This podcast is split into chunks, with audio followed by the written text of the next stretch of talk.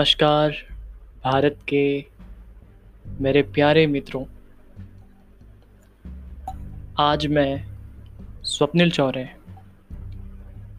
igniting trillion vision के पहले episode में भारत की बात भारत के साथ करना चाहता हूँ।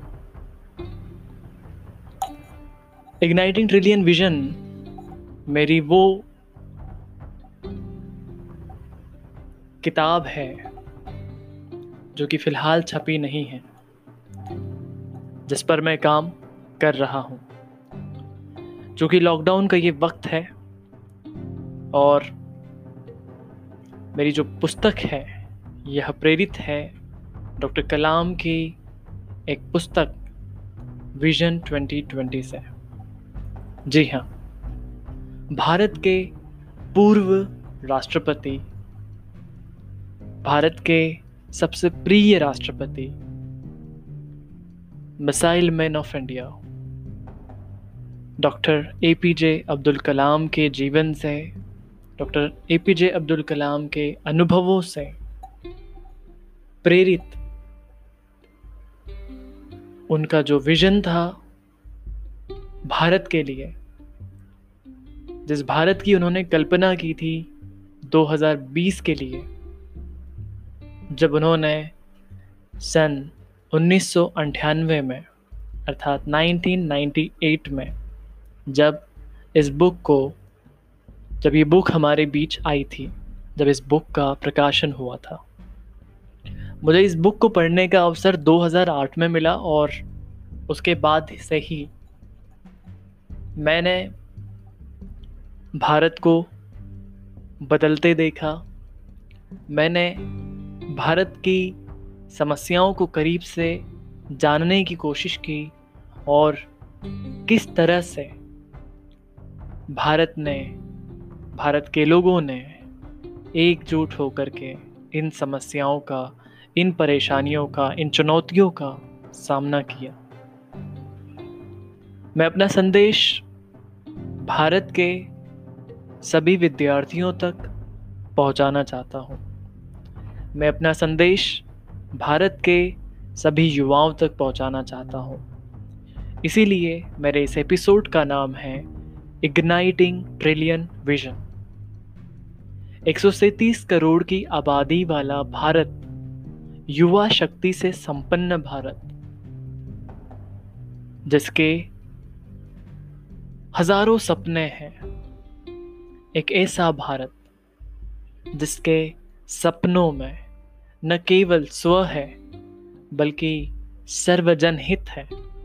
ऐसा भारत, वसुधा इव कुटुंबकम का भाव वर्ल्ड इज़ माय फैमिली का भाव, प्रकृति के साथ मित्रता का भाव।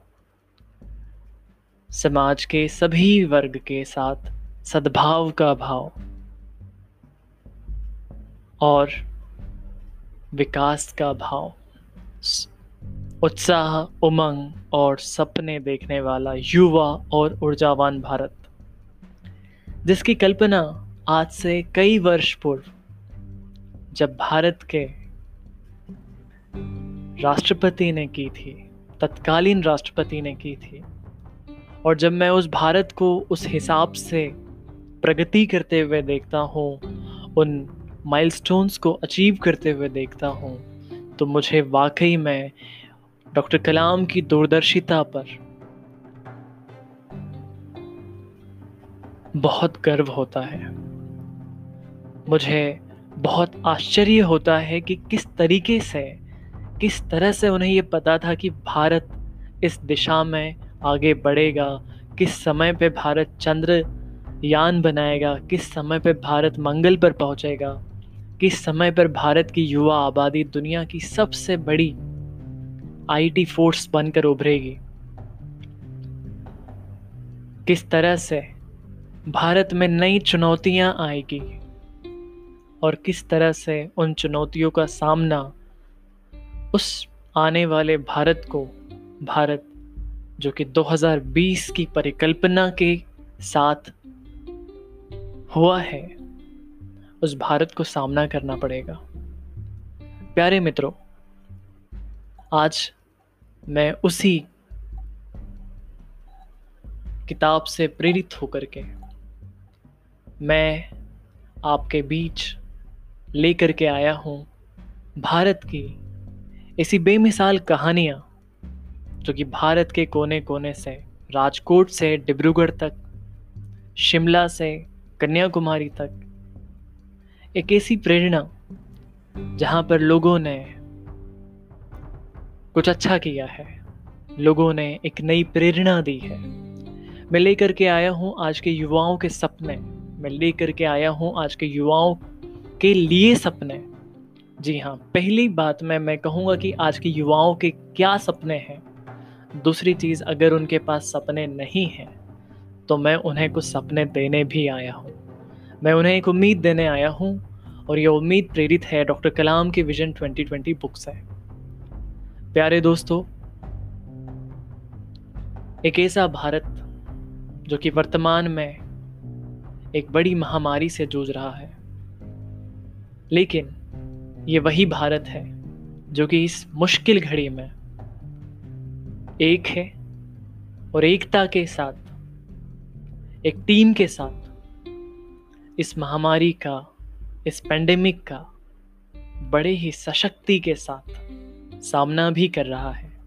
हालाँकि हमने इस दौरान कई नए सबक सीखे हैं, जैसे कि हमारी राजनीतिक प्रायोरिटीज़ क्या होनी चाहिए, यानी कि पॉलिटिकल प्रायोरिटीज़ क्या होनी चाहिए, राजनीतिक प्राथमिकताएँ क्या होनी चाहिए, हमारे सपने कैसे होने चाहिए, हमारे युवाओं के लिए एम्बिशंस कैसे होने चाहिए, वो किस तरह से समाज को एक नई दिशा दे सकते हैं। किस तरह से वे समाज को और ज़्यादा सहूलियत दे सकते हैं?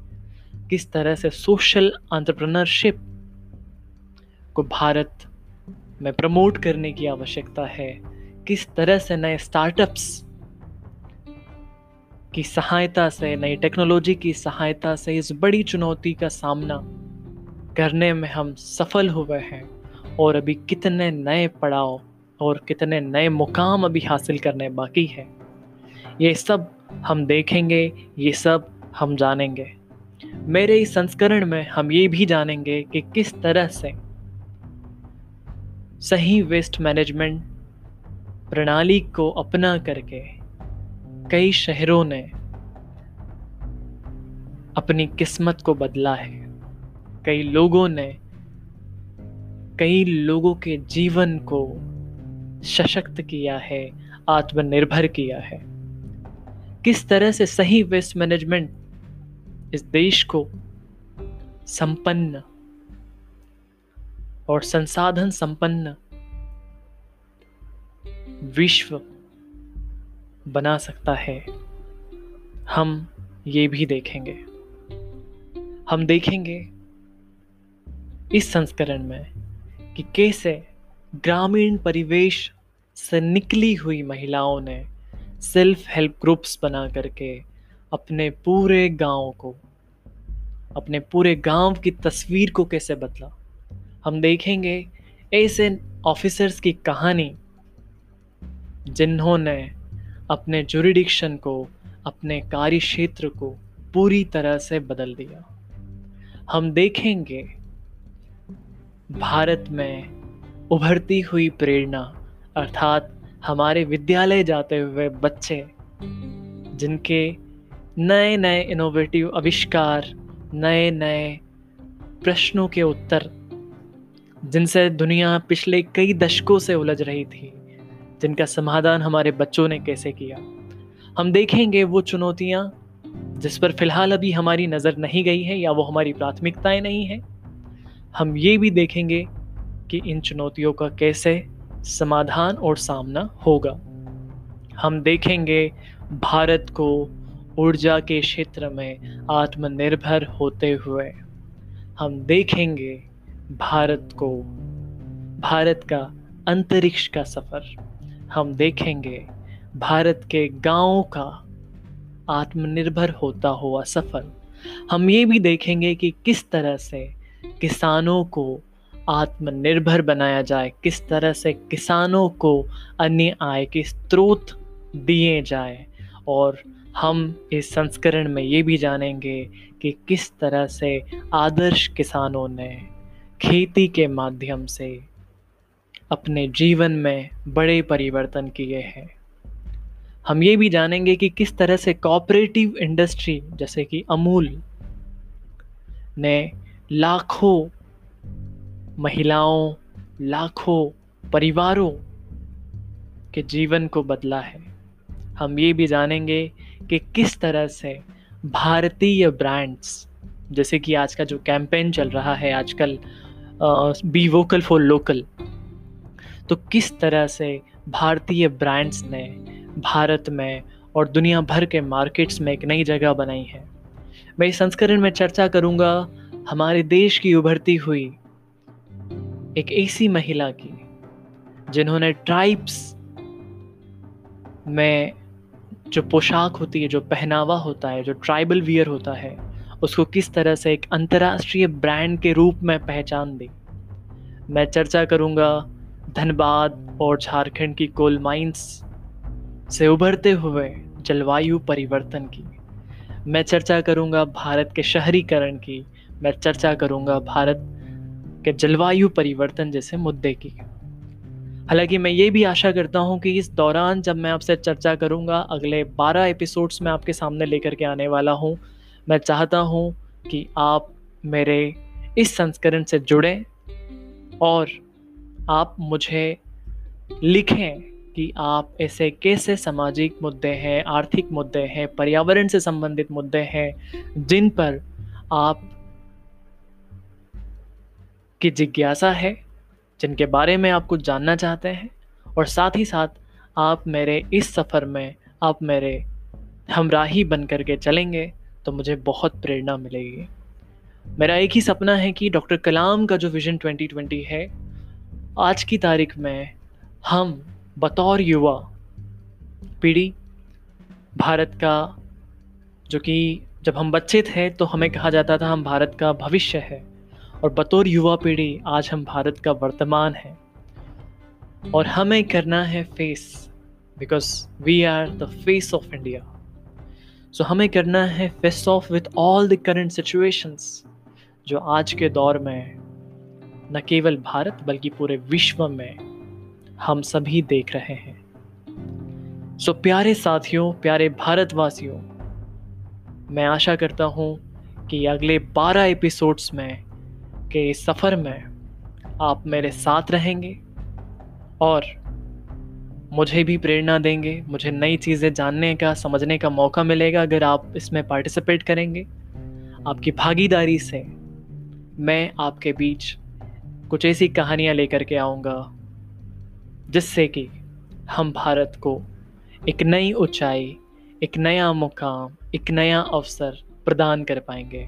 और हम ये भी जानेंगे कि भारत हमारी कितनी बड़ी शक्ति है।